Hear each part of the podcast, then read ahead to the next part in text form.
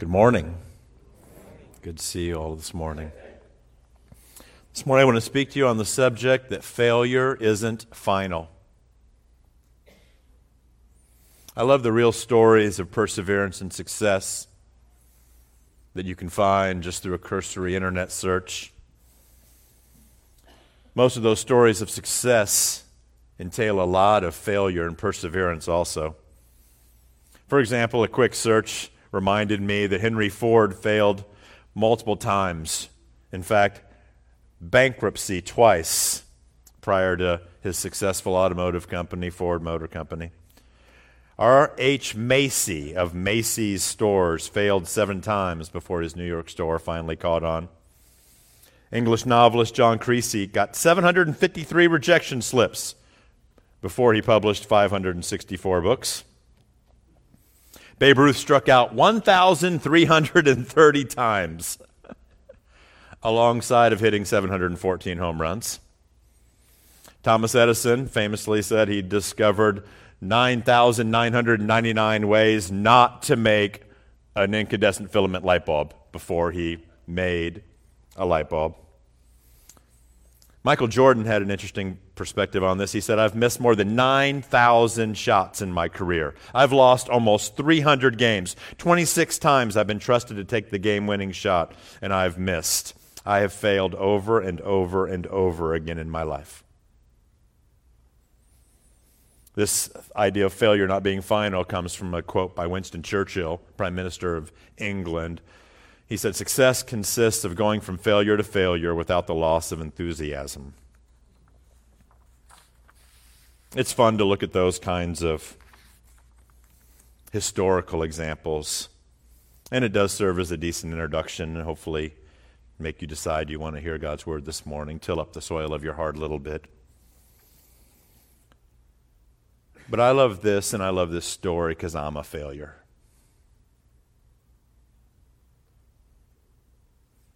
I have failed. I fail. I will fail. we can put it in all the verb tenses you want. And if I know much about humanity as revealed to me in the Bible, then I know you have failed. you fail. You will fail. Jesus said it differently uh, through the words of the apostles, even John, um, who wrote in his epistle later after writing this gospel. If anyone says he has no sin, he deceives himself. The truth is not in him. Paul wrote, Every temptation that takes us is common to man. That means if I know a little bit about my own heart, if I could be just a little introspective and understand the depth of unbelief, failure. Oh, it may take on different form in your lives, but I know a little bit about you too, and you know a little bit about me. I'm so glad failure is not final, or it doesn't have to be. Something that's become very common in uh, modern movies is the post credit scene. The post credit scene is something my kids all look forward to at the end of a Disney series or a movie. The Marvel Cinematic Universe has maybe popularized this more than anyone. You, you wait through the credits, you don't leave anymore. And you want to see what's coming next. And a post credit scene is used in many ways to shape what's coming next and to set up the next stories. In a sense, this chapter in John 21 is a post credit scene to some extent. We've seen the inclusio. We've seen in the beginning was the Word, the Word was with God, the Word was God.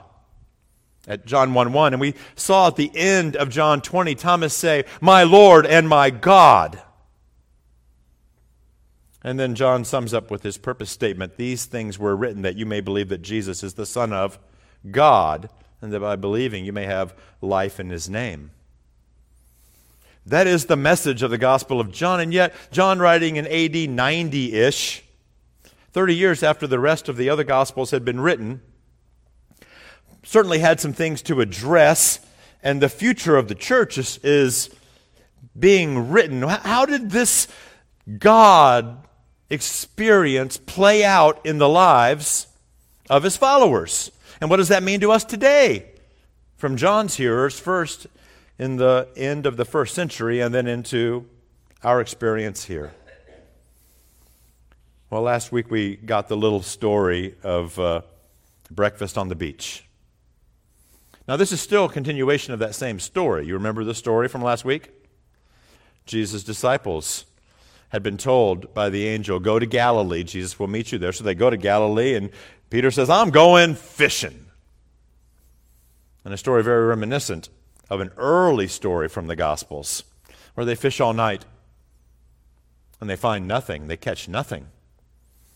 And then they don't know it's Jesus, but Jesus appears to them on the shore, and he tells them to put their nets out on the other side, and they catch so many fish, and they come up on land, and they get to have the experience with Jesus. This setting is very important. It's important that we look back at it because, in order to start a look at what I want to talk about this morning, uh, I, will tell you where we're going here. I'm gonna, just going to walk through the story a little bit. I, I want to look at Peter's failure, Jesus' forgiveness, this wonderful feeding. I'm going to give you this again, and then what it means to be faithful. Okay, so I, I want to talk about Peter's failure, but John masterfully sets this up. The setting is so important. It's meant to evoke two things in our mind. Before we can understand what the teaching is, we have to feel the setting and understand what the author was trying to do in getting us ready to hear the words of God. And there are two things that Jesus has done intentionally to reach the heart of Peter. There are two different reminiscence. Is that a word? Reminiscence? There are two different callbacks. Can you imagine the disciples sitting there around the fire, having breakfast with Jesus? And after the initial shock is worn off, if that's possible, they're sitting around having breakfast. And I'm sure somebody realized Hey, you know what? This is a lot like, they wouldn't have said it this way. This is a lot like what happened in Luke 5. Remember? Remember that time three years ago with the fish and the nets? And Simon Peter that day came to Jesus and said, Depart from me, I'm a sinful man. It was a very similar story, a little different.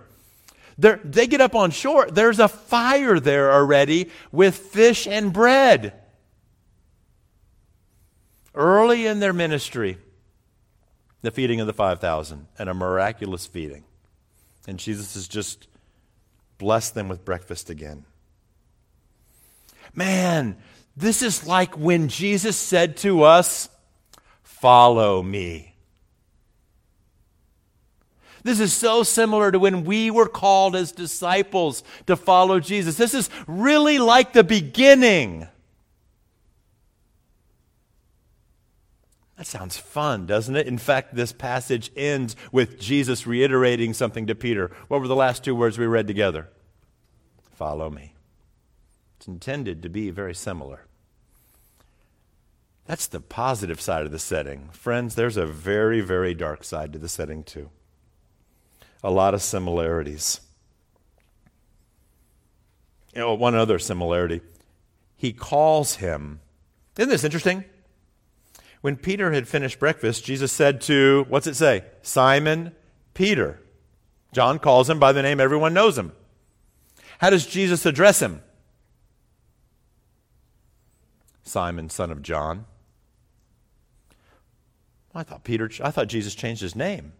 We have some we have an interpretive question here we have to ask. John says that he said to Simon Peter, Simon son of John, this is what he called him in John 1:42 uh, when he first met him, Simon son of John. You can go back and look. Before he changed his name. So it all points back to the beginning. However, his name wasn't Simon son of John anymore. Peter had been renamed. And there's this charcoal fire. Isn't that interesting? Do you remember when Pastor preached on this, the denial of Jesus? Or the denial of Peter. And he made that observation. I don't know why it's a charcoal fire, but John goes to the point of saying it was a charcoal fire. This is the only other time there's a reference to a charcoal fire in the whole book. So Peter's sitting there. Everybody else may just be getting the, the original follow me. Jesus called us to be disciples. Yay, we're going to continue the mission vibe. But Jesus has business with Peter. You imagine Peter just sitting around this fire. Why not a wood fire? And there are similarities, and I'm getting ahead of myself here, but I want you to see I'm not just grabbing at straws. How many times did Peter deny Jesus? And how many times does Jesus ask Peter if he loves him? Three. After Peter's denial, I, keep, I, those, I have to get that right. After Peter's denial of Jesus, Jesus says to him, Truly, truly, and makes a statement to him. And here, Jesus says, Truly, truly, after this prophecy. It's very much meant to evoke the denial memory also. Do you feel the tension in Peter? That's what I'm after just in this introduction. I'm just, I just want you to understand man, what confliction.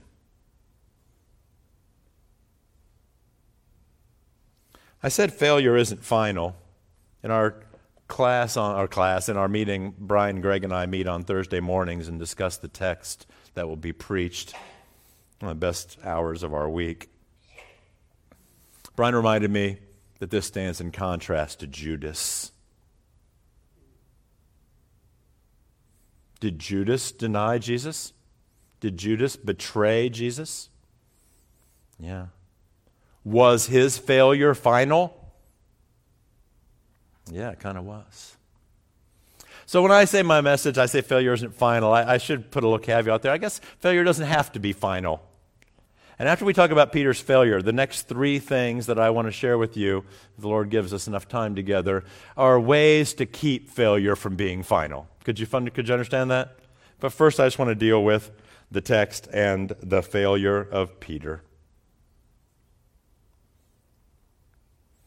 I think it's Luke. Um, I have the notes here. It's the Gospel of Luke where we find a little bit more about the prediction of Peter's denial. Jesus says, Simon, Simon, hear these words. This is previous to the denial.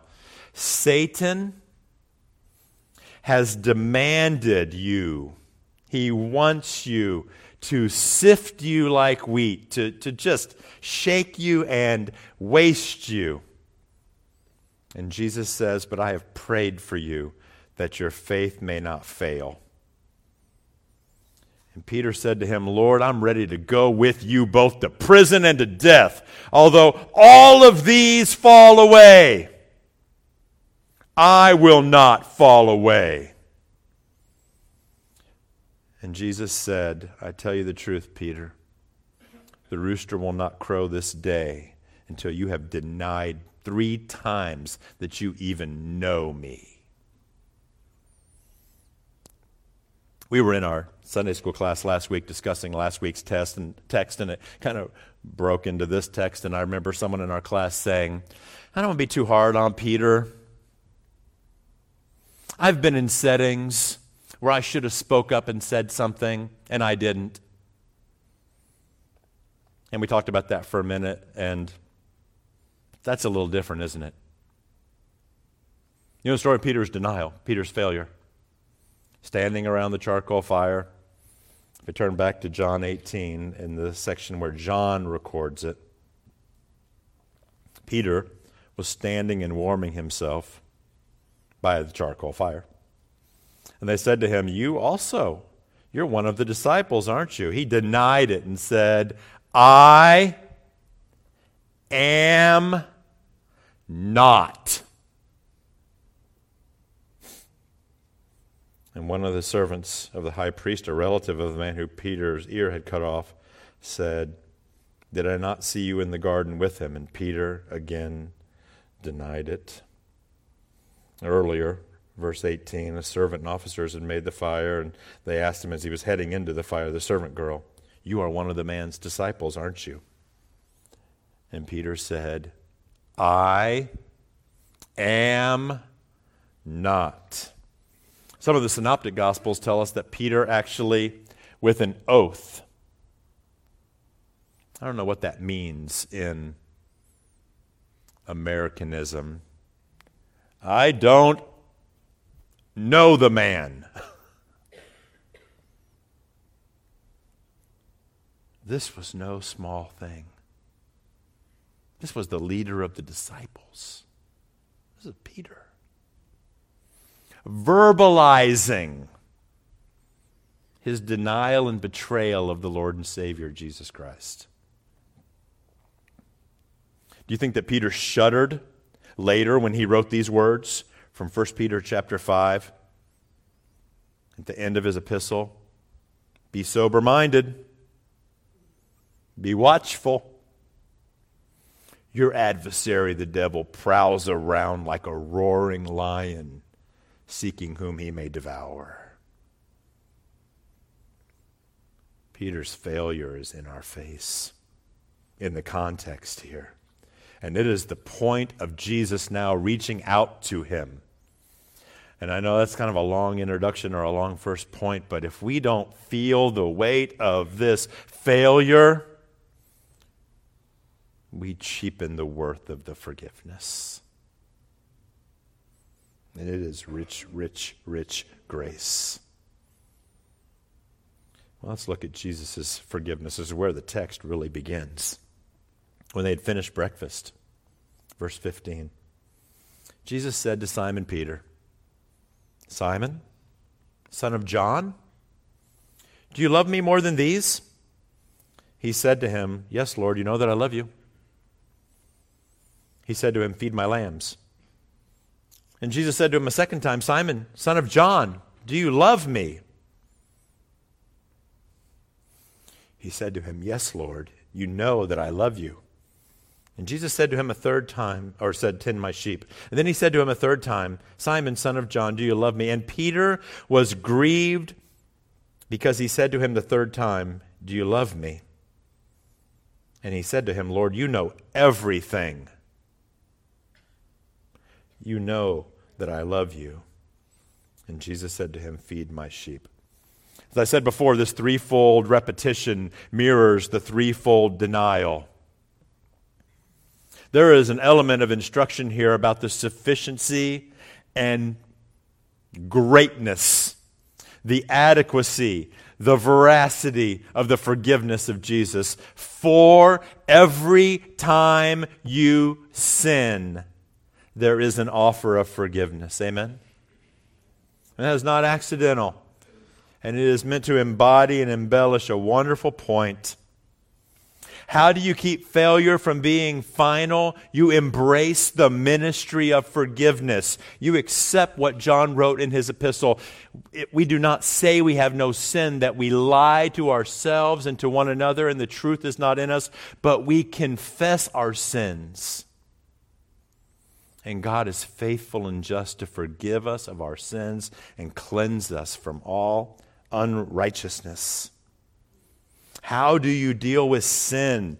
Well, the American way. What do you think Peter's thinking?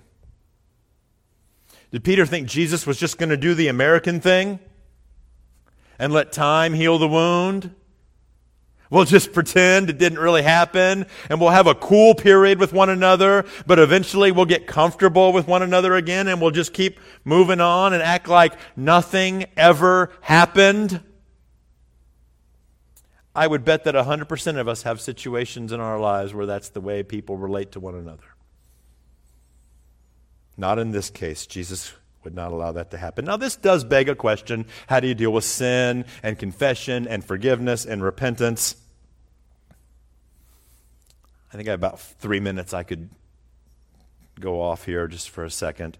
Friends, all sin is vertical. Do you know what I mean by that? All sin is between you and God all sin. I can't sin against my wife and it's not sin against God. Do you understand that? And most sin, a lot of sin is horizontal. You know what I mean by that? That sometimes I can just sin with God. All sin is vertical. Most sin is vertical and horizontal. The way we express our sin spills out onto other people. You understand that? Not always, but a lot. I believe that if we tried to confess and specifically repent of every sin we ever committed, we'd never have the time to get out of bed. Such is the pervasive, wonderful nature of the statement of Jesus the last time I preached. It is finished. Such is the atonement. Praise the Lord. However, there will be times when your offense with, a, with another member of the human race is so egregious or comes to such a head or such an impediment in your relationship and the Spirit of God, not in an accusing way, because He's not the accuser, but He is the reprover of sin and helps us to, to, to repent, will bring this to you that you will get no rest about it. And you feel you need to address it. I just want to share that from a balanced standpoint because I don't want you to feel like you, you must always address everything.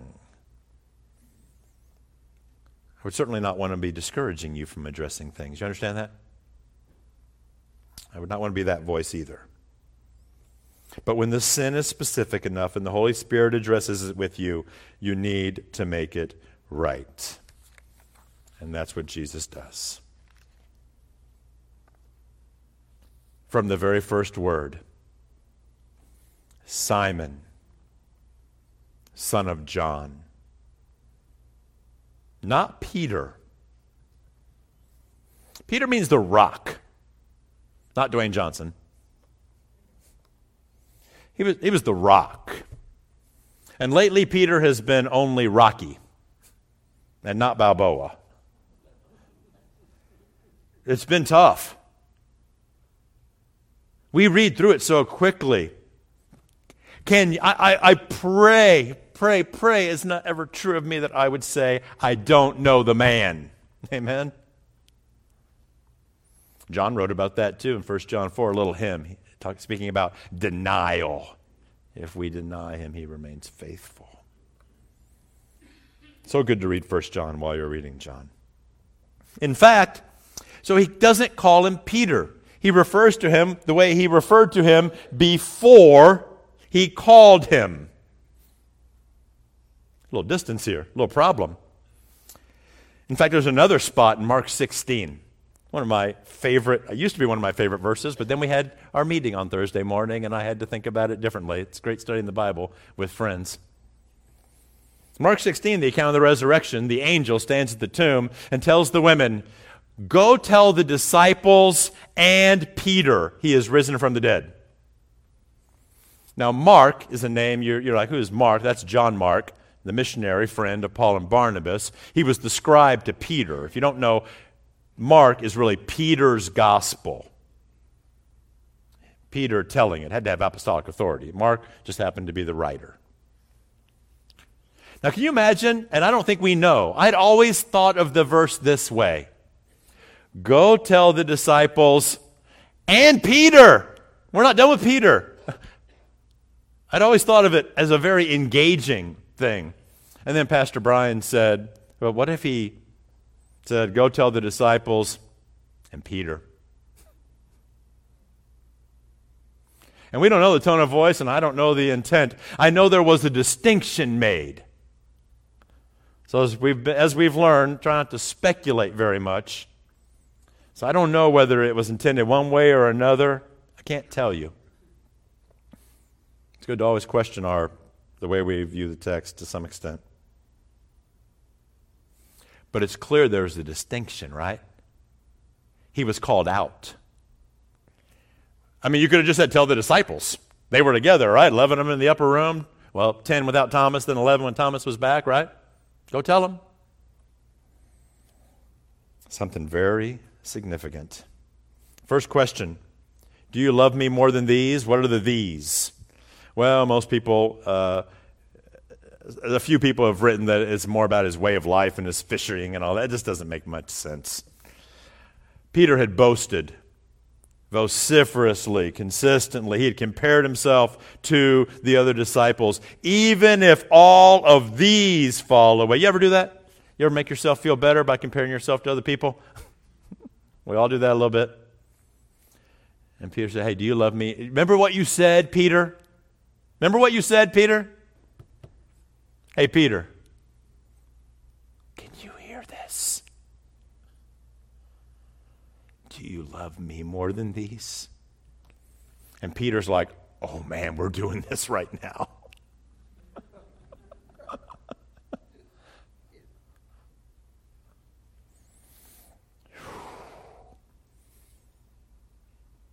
I'm going to just by way of segmenting the text so I can preach it thematically, I'm going to skip Jesus' responses for my next point, okay? I'm just going to go through the questions.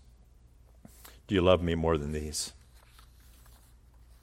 Second question, he drops that. Actually, that's an easier question. I can compare myself to other people. Peter says, Lord, you know that I love you. So then he just asks him, Do you love me?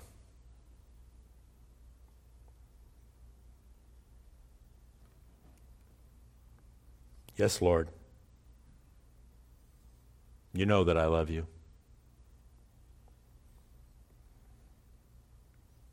He said to him a third time,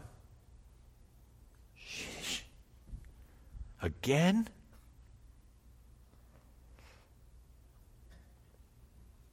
Simon, son of John, do you love me? And Peter, it all clicks, is grieved because he asks him a third time. How many times Peter deny him? Oh, we're doing this right now. To be truly healed, to be truly restored from your sin, you have to look it square in the eye. You have to acknowledge it. You can't make excuses for it. Peter doesn't say, Well, Jesus, I, I, I, see what you're doing here, but it was dark, it was cold, it was the middle of the night, I was tired, I'd been up all night, you weren't around to help me, I wasn't thinking straight. That's Adam and Eve in the garden right after the fall, blame shifting. Peter realizes what's happening and he is broken he is grieved. And Peter is being taught by Jesus. Peter, before we start this new mission, and we know the story, right? Peter's part of the story. It's great. Before we get this new start, you got to own your sin. You got to recognize it. You can't blame it on other people. You can't blame it on education. You can't blame it on society. You can't blame it on the government. All those things matter. They all have an effect on us. They're all part of the world. That was your sin, Peter. Do you see it? Are you, uh, will you own it, Peter? Are you willing to walk in the light? Because men love darkness more than light because their deeds are evil. Will you walk in the light, Peter? Do you love me? What a question. I haven't even talked. All we talked about is the grammar and the syntax and the organization and the relationship to other stuff. What about the question? Do you love me? Friends, if you love Jesus, do you tell him? What Peter says in the third, um, in the third response, it's callback to John chapter 2, verses 24 and 25, verses we've used before. He says, You know all things. John 2, 24 and 25, Jesus, on his part, didn't entrust himself to people because he knew all people, and he didn't need anyone to bear witness about people because he himself knew what was in us.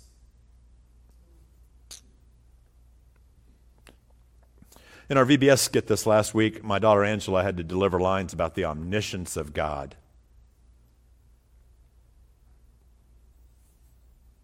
Glorious, I'm never alone probing. God knows everything. One truth full of encouragement, one truth sometimes prone to make us shrink a little bit. pretend with God as if we could.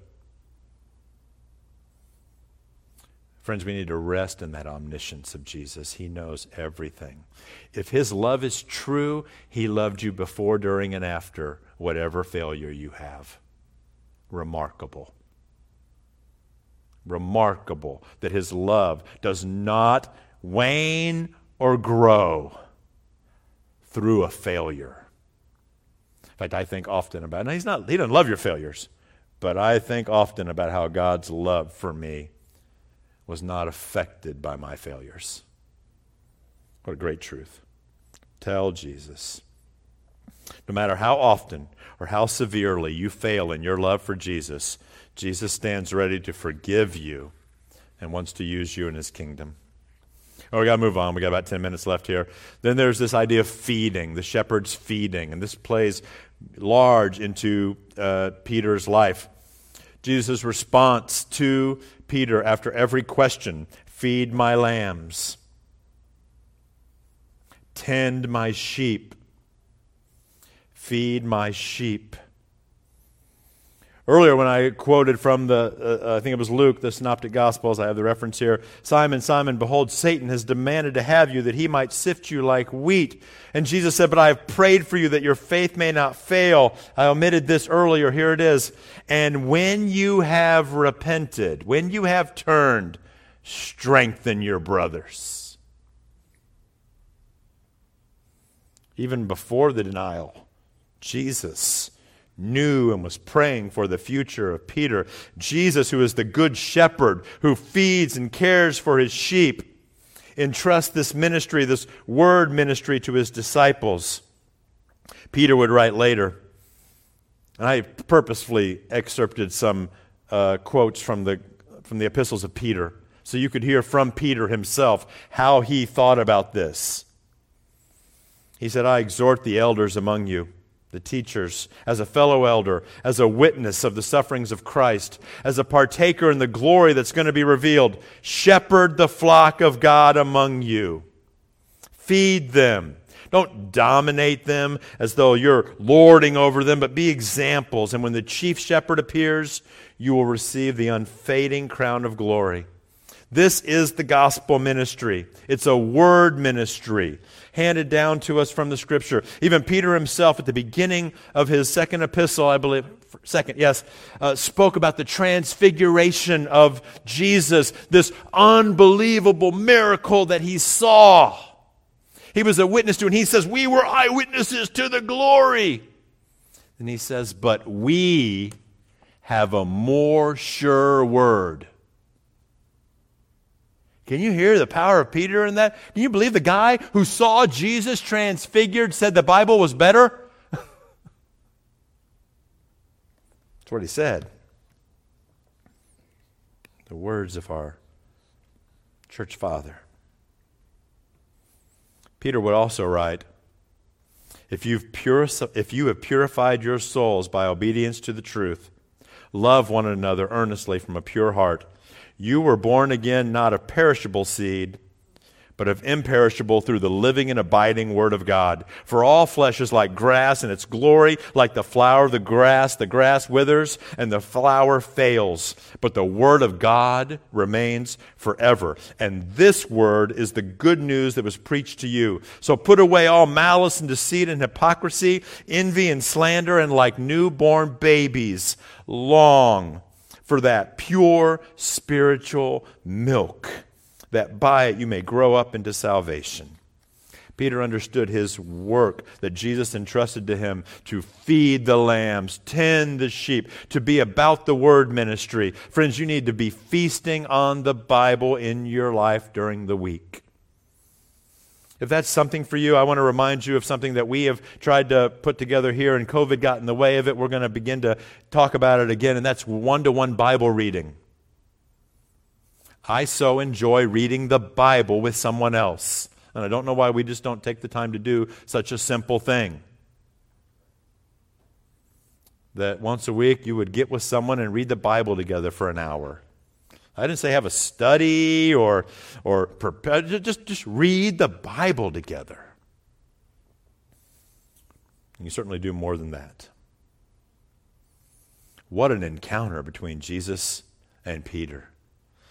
Addressing Peter's failure, Jesus' forgiveness, and this feeding ministry that would come to the church through the Word of God. And last, I just want to close talking about this sincere faithfulness and the changed life of Peter. The last couple verses here. Truly, truly, I say to you. Remember, I said how Jesus, truly, truly, you will deny me? What a horror. Oh, man. to walk around, I don't know if he even listened, to walk around knowing that the Lord had said, You're going to deny me. And you're thinking, I'm not doing that. Friends, if Jesus says something's going to happen, it's going to happen, right? But can you, I mean, surely in well meaning spirit, Peter's walking around like, No chance. This is not going to happen. Almost living in denial. Well, how about this one? Put that in your head and listen to these words. Truly, truly, I say to you, when you were young, you used to dress yourself and walk wherever you wanted. But when you are old, you will stretch out your hands. This stretch out your hands thing is a, is a word that's used for crucifixion in the original language. This, you will be stretched out, and and another will dress you and carry you where you do not want to go. And if you, I'll tell you in a minute, but if you know what church history tells us about what happened to Peter at the end of his life,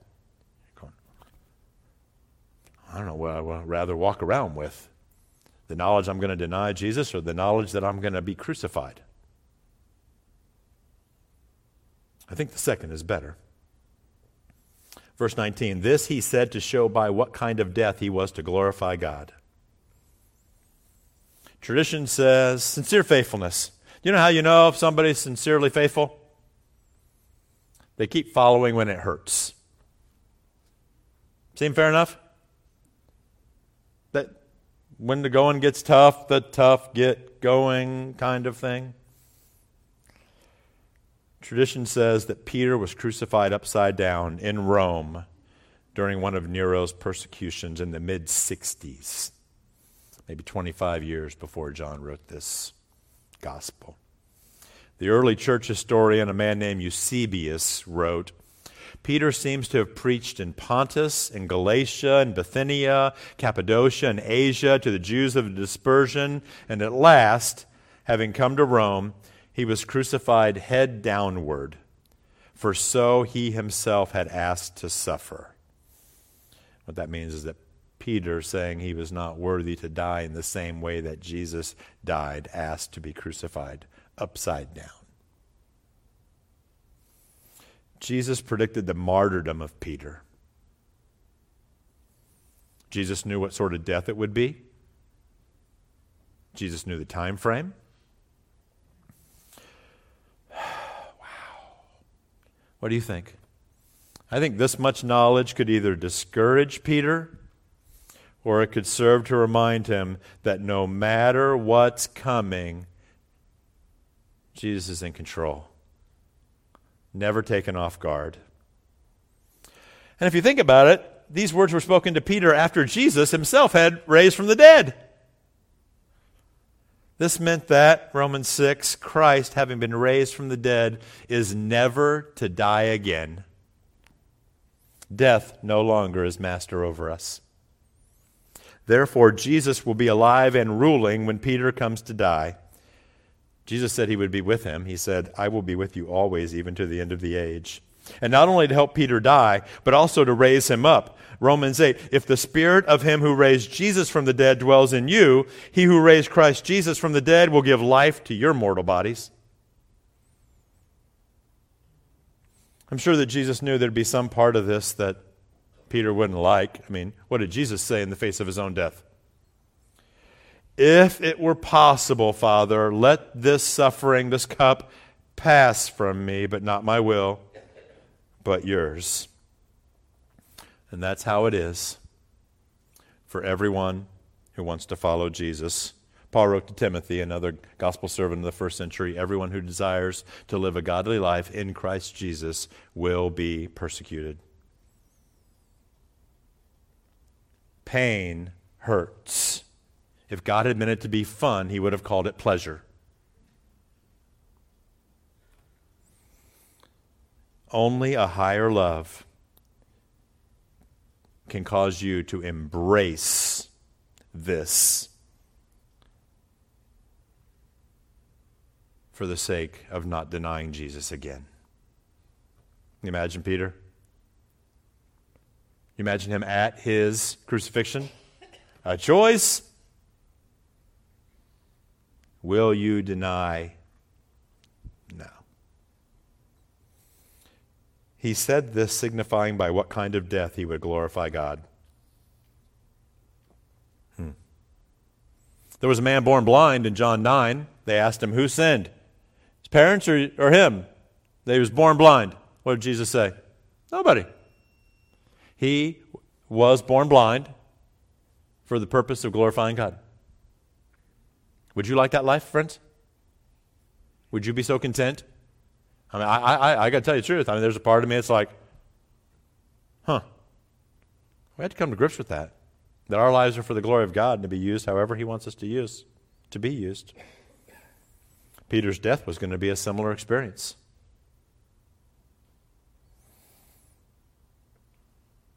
I wonder what kind of death I will glorify God by. There's a thought. I'm going to invite the praise team back to the platform. A couple of final thoughts here.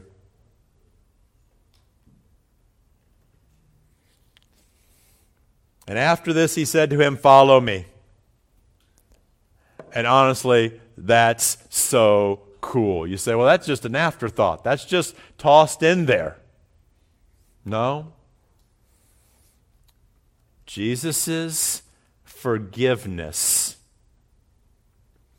of this great denial and betrayal was so great, so complete, and so absolute that there was no change to the status and mission of Peter.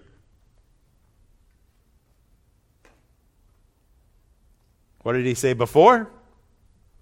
Follow me. What did he say after? Follow me. We're not good at that, guys. I mean, from, from you know, I get sideways with somebody. I, am not always great once it's settled at, at just letting things be what they should be. I could learn a lot from that. Beautiful. The failure, forgiveness, the feeding, and faithfulness. Well, just a couple of thoughts here. Pride blinds us to our failures. Hope you're not in denial over any sin that might be in your life. You should expect it. You should expect sin in your life. You're a sinner. Don't hide from it. What do you do with sin? Do you overlook it constantly, or do you have a habit of confessing sin to God and others? That'd be a great thing to take away from this message. Are you a forgiving person? Paul wrote that we should um, expect to forgive and be forgiven in our life. Could I ask you a question? When's the last time you sought someone's forgiveness? When's the last time you granted someone forgiveness? And then ask yourself, has it really been that long since I've had sin in my life? that should not come as a surprise to us. We should seek and grant forgiveness to some extent as a matter of course. And the closer you live with someone, Probably the more often. Do you feast on the Word of God? Is it a priority in your life? And are you following God wholeheartedly? Are you sincerely desirous that both your life and death would bring glory to God? You could set out to say, I'm going to, whenever I die, I'm going to glorify God, but you know, it may be 40 years from now. Are we going to sincerely follow Jesus to the end of our lives? We're going to sing a song now, My Jesus, I Love Thee. I know thou art mine. For thee all the follies of sin I resign, my gracious Redeemer, my Savior art thou. If ever I love thee, my Jesus is now. Tis now.